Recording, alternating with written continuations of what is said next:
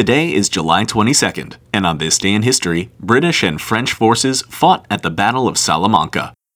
In 1807, Napoleon made a fatal error.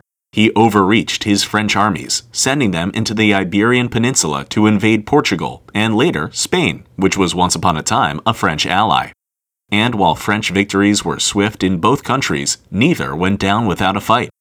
Spanish citizens took to the hills and fought a ferocious guerrilla war against the French in often brutal fighting that would last until 1814. Meanwhile, the Portuguese teamed up with the British, who sent Lieutenant General Sir Arthur Wellesley, later known as the Duke of Wellington, to their allies' aid. The fighting throughout Spain and Portugal in the coming years would solidify Wellesley's position as the best military leader the British had to offer. And no battle made that more clear than the Battle of Salamanca on July 22, 1812.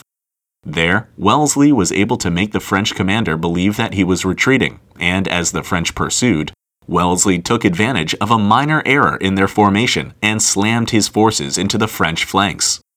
It was the culmination of a long series of maneuvers between the armies, and when the smoke cleared, Wellesley and the British had a clear path to Madrid, which they entered on August 6th. With the retaking of Madrid came great acclaim for Wellesley, who was said to have defeated 40,000 Frenchmen in 40 minutes at Salamanca, and as a reward for his victory, he became the Earl of Wellington. The years to come would see many more famous victories for the future Duke, but his victory at Salamanca sealed his reputation as a brilliant military strategist.